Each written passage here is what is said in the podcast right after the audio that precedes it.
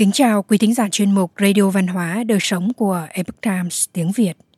Hôm nay, chúng tôi hân hạnh gửi đến quý thính giả bài viết từ Epoch Times Hoa ngữ do Thiên Lý biên dịch có nhan đề Hơn mười năm thiêu hủy dầm thừ hại người, đắc phúc báo thì đỗ Trạng Nguyên. Mời quý vị cùng lắng nghe. Nửa sau thời nhà Minh, bởi vì kinh tế phát triển, cuộc sống bách tính no đủ, an nhàn hưởng lạc nhiều hơn. Lúc ấy, tiểu thuyết, hí khúc rất phổ biến, hấp dẫn người đọc.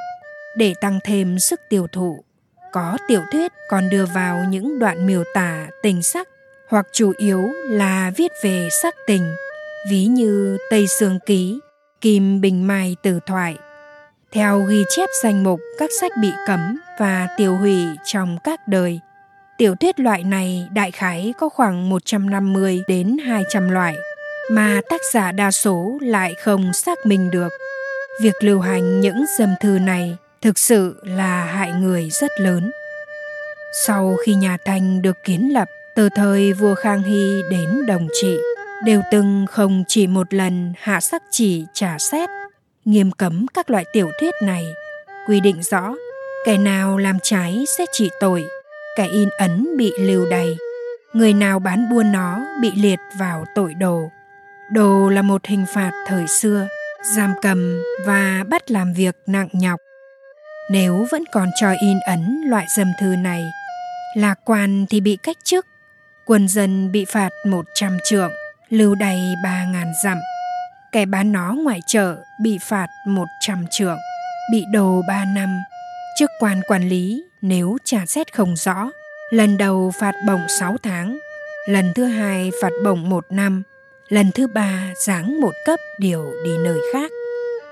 Không chỉ bị triều đình nghiêm cấm, tra xét rõ, mà trong dân gian cũng có một số người có học thức, nhận biết rõ sự nguy hại của dâm thư. Họ nhìn thấy loại sách này liền tiêu hủy ngay.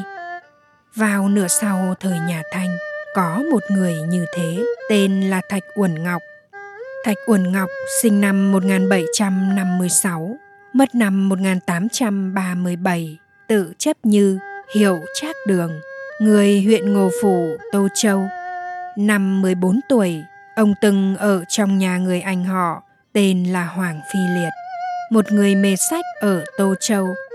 Trong bốn năm, ông đọc hết toàn bộ sách lưu trữ trong nhà họ Hoàng, lại cùng anh họ kết tình nghĩa sâu sắc. Đoạn thời gian này cũng giúp anh phát sinh hứng thú thâu tập, tàng trữ thư tịch. Vào năm Càn Long thứ ba mươi chín, năm một nghìn bảy trăm bảy mươi tư, Thạch Uẩn Ngọc mười chín tuổi, ông đến Kim Lăng, nay là Nam Kinh, tham gia kỳ thi ở tỉnh, mua được một bộ sử ký tại chợ sách Kim Lăng. Quá vui mừng, cho nên sau khi về nhà, mỗi ngày ông đều nằm trên giường đọc nó, vui đến độ quên cả mệt mỏi. Đọc mãi, đọc mãi từ đêm qua ngày, phải mất hơn ba tháng mới đọc xong. Về sau, thư tịch ông lưu trữ càng lúc càng nhiều. Tuy nhiên, đối với loại sách có ghi chép dâm tục thì ông vô cùng căm ghét. Ông thường đặt sẵn ở trong nhà một lò lửa để đốt, gọi là nghiệt hài. Nếu nhìn thấy dâm thư hại người hoặc những cuốn sách phỉ báng danh giáo, ông đều nhanh chóng mua về và đốt hết chúng trong lò. Cứ như vậy đốt hủy suốt mười mấy năm. Trần Khang Kỳ đã nói trong cuốn Làng Tiếm Kỷ Văn rằng Uẩn Ngọc một đời ẩn giấu văn chương, thân trong sạch nghiêm cẩn, thực chẳng thèn là người có học đạo. Vào năm Càn Long thứ năm mươi lăm, năm một nghìn bảy trăm chín mươi, Thạch Uẩn Ngọc thi đậu Trạng Nguyên, từ đây tiến vào quan trường. Trước sau nhậm chức quan chính khảo thi hương ở Phúc Kiến, Tri Phủ Trùng Khánh, sau cùng giữ chức án sát xứ Sơn Đông. Lương Cung Thần là văn học gia thời Thanh, từng giữ chức tri phủ. Ông biết rằng Thạch Uẩn Ngọc nhờ thiêu hủy dâm thư, tích được công đức nên được phúc báo như vậy. Vào năm Gia Khánh thứ mười hai, năm một nghìn tám trăm không bảy, Thạch Uẩn Ngọc từ bỏ chức quan hồi về quê cũ. Ông nghiên cứu chuyên sâu các lĩnh vực thư mục học, phương trí học, hiệu khám học, kim thạch văn tự học, chú trọng tu sửa một trăm sáu mươi quyển Tô Châu phụ trí, bảo tồn được rất nhiều tư liệu lịch sử quan trọng. Người đời sau gọi sách này là thiện trí. Trong nhà Thạch Uẩn Ngọc ở Kim Sư, gần cầu Ẩm Mã, thành phố Tô Châu, có một lầu tàng thư tên là Độc Học Lư Nhà Tự Học, được dựng vào năm Gia Khánh thứ mười bảy, năm một nghìn tám trăm mười hai, tàng trữ hơn hai vạn quyển. Đến năm Đạo Quang thứ hai, năm một nghìn tám trăm hai mươi hai, ông dựng thêm một lầu tàng thư khác là Lăng Bà Các, lưu trữ thêm đến ba vạn quyển.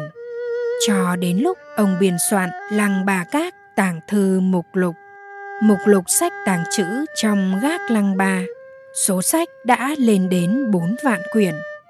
Có thể nói là muôn phần phong phú. Ngoài ra, ông vẫn như cũ, không hề nương tay đối với loại sách khiêu dâm, hủy hoại nhân tâm. Cũng giống như Thạch Uẩn Ngọc thiêu hủy dâm thư được Đắc Phúc Báo, còn có thư sinh họ Vương ở Sương Châu. Quyển bốn Nhĩ Biêu đã ghi chép một câu chuyện như sau. Vương Sinh người Dương Châu vốn là người ngay chính. Nếu nghe thấy lời nói phỉ lễ, liền che tai bỏ đi.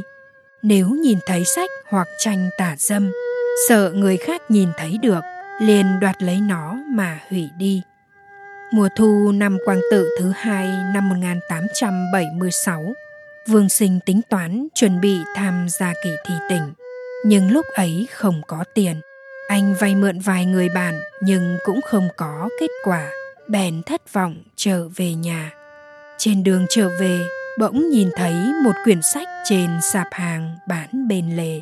Cầm lên xem, thì ra là Kim Bình Mai. Anh giận dữ nói, loại sách này mà vẫn buôn bán công khai, thật vô lý. May lúc này, anh vẫn còn có vài đồng tiền lẻ trong người, bèn mua lấy nó. Lúc về nhà, Vương Sinh bảo vợ mang lò lửa đến. Chính lúc chuẩn bị đốt sách, bỗng có một trang giấy từ trong sách rơi ra. Đó là một tờ ngân phiếu một nghìn đồng. Hai vợ chồng rất kinh ngạc, bèn cẩn thận mang sách ra kiểm tra, lại tìm được một bức thư. Vương Sinh đọc rồi cười nói, đây chính là tiền của bọn tham quan nhận hối lộ, dùng không sao. Về sau, anh vượt qua được kỳ thi. Đây là hai ví dụ, đều là những câu chuyện chân thực, nhờ tiêu hủy dâm thư mà Đắc Phúc Báo. Trong thư tịch xưa cũng có một số ví dụ ngược lại. Ngọc Lịch Bảo Sao Khuyến Thế Văn thời Thanh cũng liệt kê các câu chuyện người bán sách và tranh khiêu dâm sau khi chết bị nhập vào ngục, phải chịu hình phạt. Đây rõ ràng là lời cảnh tình đối với con người trên thế gian. Tư liệu tham khảo Lý Viên Tùng Thoại, Nhĩ Biêu, quyển bốn.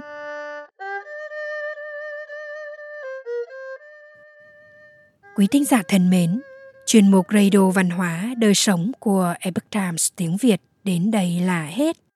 Để đọc các bài viết khác của chúng tôi, quý vị có thể truy cập vào trang web epoch times việt chấm com. Cảm ơn quý vị đã lắng nghe, quan tâm và đăng ký kênh. Chào tạm biệt và hẹn gặp lại quý vị trong chương trình lần sau. Kính chúc mọi điều bình an và tốt lành đến quý vị cùng người thân.